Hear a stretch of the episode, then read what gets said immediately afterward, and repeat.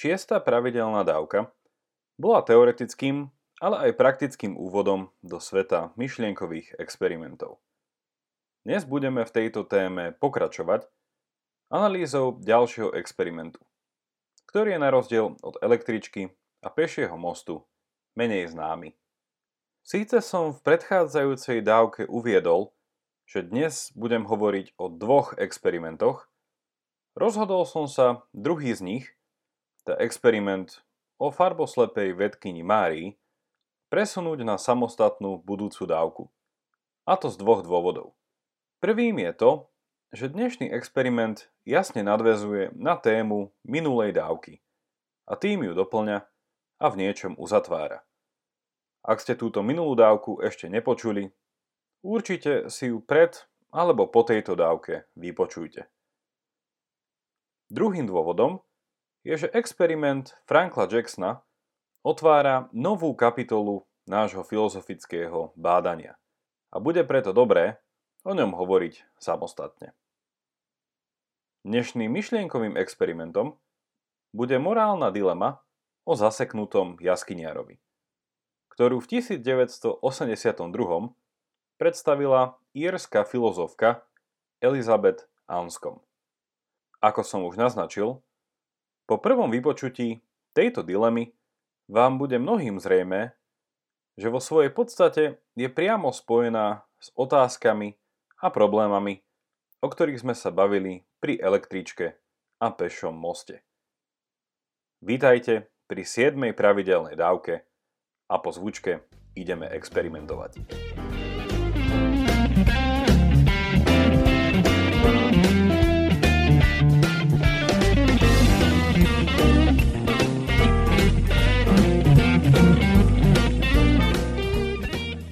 Vo svojej eseji s názvom Skutok, úmysel a dvojitý efekt Anskom prerozprávala dilemu o zaseknutom jaskyniarovi nasledovne.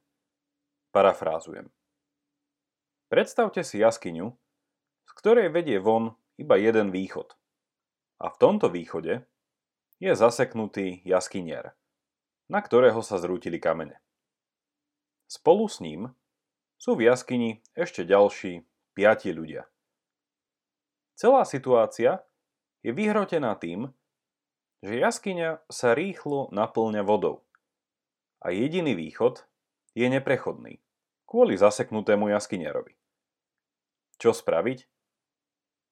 Je potrebné jaskyňara vyslobodiť a uvoľniť východ skôr, ako sa všetci utopia. Ale kameň, ktorý je potrebné posunúť pre uvoľnenie priechodu, by hneď a nevyhnutne zaseknutému nešťastníkovi rozmliaždil hlavu a na mieste ho zabil. Tu experiment končí a začína naša analýza a kritika. Ak si spomínate na dávku o električke a pešom moste, aj na dnešnú dilemu sa dá pozrieť z viacerých uhlov pohľadu. Utilitarista by mohol povedať, že prežitie piatich prinesie koniec koncov viac úžitku pre všetkých. A preto je treba kameňom pohnúť a zaseknutého jaskyniara obetovať.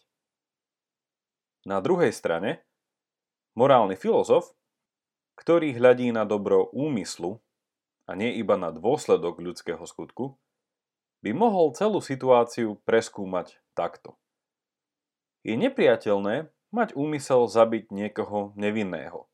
A konanie s takýmto úmyslom alebo s takýmto úmyselným prostriedkom je nepripustné. Ale vzhľadom na tzv. princíp dvojitého efektu, o ktorom sme v minulej dávke hovorili, sa môžem spýtať, či je smrť zaseknutého jaskyniara nevyhnutne úmyselným prostriedkom, alebo iba zlým dôsledkom, ktorý je predvídateľný, ale neumyselný a preto ho možno akceptovať. V tejto dileme sa nám ponúkajú minimálne dve možnosti vzhľadom na dobro úmyslu. Na jednej strane môže byť pohnutie kameňa vo východe jaskyne podobné prehodeniu výhybky v prípade s električkou. A teda je morálne prípustné východ uvoľniť, s akceptovaním neumyselnej smrti nešťastníka. Alebo, na druhej strane, je situácia podobná zhodeniu človeka z pešieho mosta. A tým pádom nemôžem nechcieť jeho smrť k dosiahnutiu môjho cieľa. A kameňom pohnúť nemôžem. Ako by ste sa rozhodli vy? Pohnúť kameňom alebo nie? Ako tomu bolo aj pri minulej dávke, musíme rešpektovať jasne stanovené minimálne pravidlá, ktoré túto dilemu definujú. Okrem toho, že je tu opäť nevyhnutná smrť, pravidlo, na ktoré chce Anskom jasne poukázať, nie je len táto nevyhnutnosť smrti, ale to, že pohnutie kameňa k nej vedie okamžite. Dôležitý pojem, ako ho pomenúva ona, je tzv. fyzikálna či fyzická okamžitosť. A tá je súčasťou niečoho, čo by sme mohli nazvať okolnosti daného skutku. Alebo kontext, v ktorom sa skutok deje. Fyzickou okamžitosťou a nevyhnutnosťou je tu teda to, že kameň i hneď a nevyhnutne zabije zaseknutého jaskyniera. Čo z toho plinie? Vo svete, ako ho poznáme, nie je možné, aby sa za daných okolností nešťastníkovi kolegovia pokúsili o uvoľnenie východu bez jeho smrti. A jeho smrť bude okamžite spôsobená kameňom potom, ako sa ho dotknú. V reťazí príčin a dôsledkov je teda ich dotknutie sa kameňa automaticky ich zabitím jaskyniera. Podľa Amskom v tomto prípade teda nie je možné nemať úmysel daného človeka zabiť. Ak sa i napriek tejto vedomosti jeho kolegovia preto rozhodnú, musia brať na vedomie, že tu ide o úmyselné zabitie. S touto interpretáciou samozrejme mnohí zástancovia princípu dvojitého efektu nesúhlasia.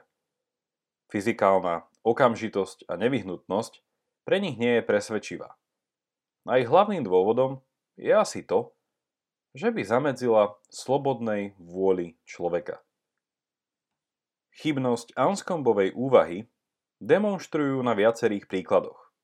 A v minulej pravidelnej dávke som už napríklad spomenul prípad s opotrebovaním topánok.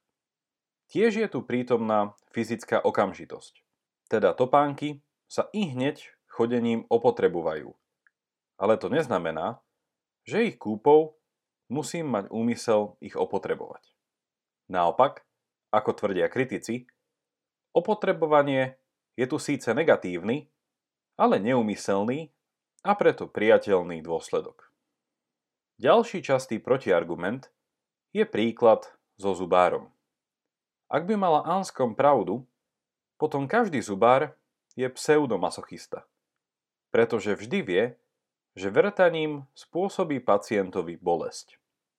Naopak, tvrdia kritici, po priložení vrtačky na zub tu síce ide o fyzickú okamžitosť spôsobenia bolesti, ale ťažko by mohol niekto povedať, že zubár úmyselne spôsobuje svojej klientele bolesť. Tá je opäť síce negatívnym, ale neumyselným a preto priateľným dôsledkom. Anskombovej pozícia sa dá obrániť viacerými protiargumentami, z ktorých spomeniem dva. Poprvé, ak vystrelíte len tak do vzduchu šíp, vašim úmyslom určite nie je niekoho zabiť. Ak ale v trajektórii šípu stojí niekoľko metrov od vás iný človek, asi si nemôžete len tak pre seba povedať Viem, že šíp ho veľmi zraní, pri najhoršom zabije, ale môjim úmyslom je iba streliť jeho smerom. Pri druhom príklade si predstavte bizarnú až hororovú situáciu. Ste v miestnosti, v ktorej z nejakého dôvodu umriete, ak nenájdete kľúč od dverí a neutečiete. Kľúč od týchto dverí je ale operovaný do druhého človeka, ktorý na rozdiel od vás, je v miestnosti nevysloboditeľne pripútaný. Poobzeráte sa po miestnosti, ale namiesto kľúča vidíte na zemi položený nôž. Ku všetkému ešte zistujete, že psychopat, ktorý kľúč do druhého človeka voperoval, si dal extra záležať na tom, aby bol v bezprostrednej blízkosti životne dôležitých orgánov. A teda jeho vytiahnutie spôsobí okamžitú smrť tohto pripútaného nešťastníka. Čo robiť? Opäť si môžete v mysli povedať. Viem, že preniknutie nožom tohto človeka zabije, ale môjim úmyslom je iba vytiahnuť kľúč, aby som sa dostal z miestnosti. Môžete si ale niečo takéto povedať? Čo chcú tieto dva protiargumenty ukázať, je výnimočná dôležitosť okolností pri formovaní úmyslu ľudského skutku. Podľa Anskom existujú isté závažné okolnosti, akým je napríklad fyzická okamžitosť vedúca k smrti, ktoré nevyhnutne podmienujú to, čo si môžeme vybrať ako úmyselné.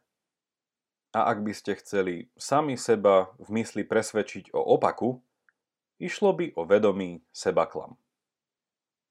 O dynamike Anskombovej experimentu by sa dalo ešte dlho špekulovať.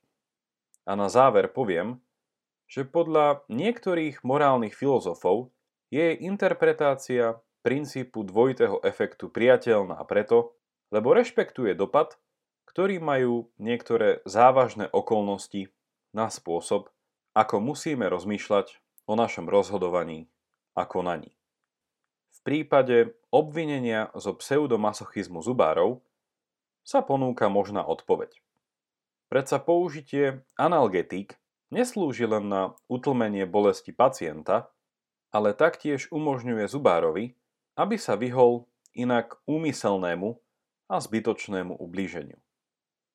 Ak sa vás zubár pred vytrhnutím zubu spýta, či chcete danú časť úst dočasne znecitlivieť a vy poviete nie, rešpektujete fakt, že vytrhnutím vám spôsobí bolesť, ktorej sa nedá vyhnúť a úmyslom zubára ju bude rýchlým vytrhnutím minimalizovať.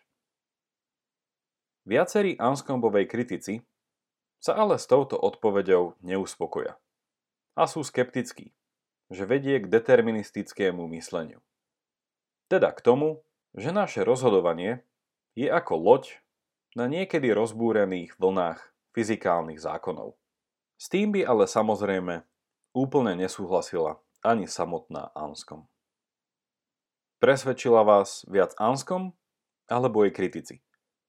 Váš názor mi určite napíšte na pravidelná dávka zavináč mužom SK.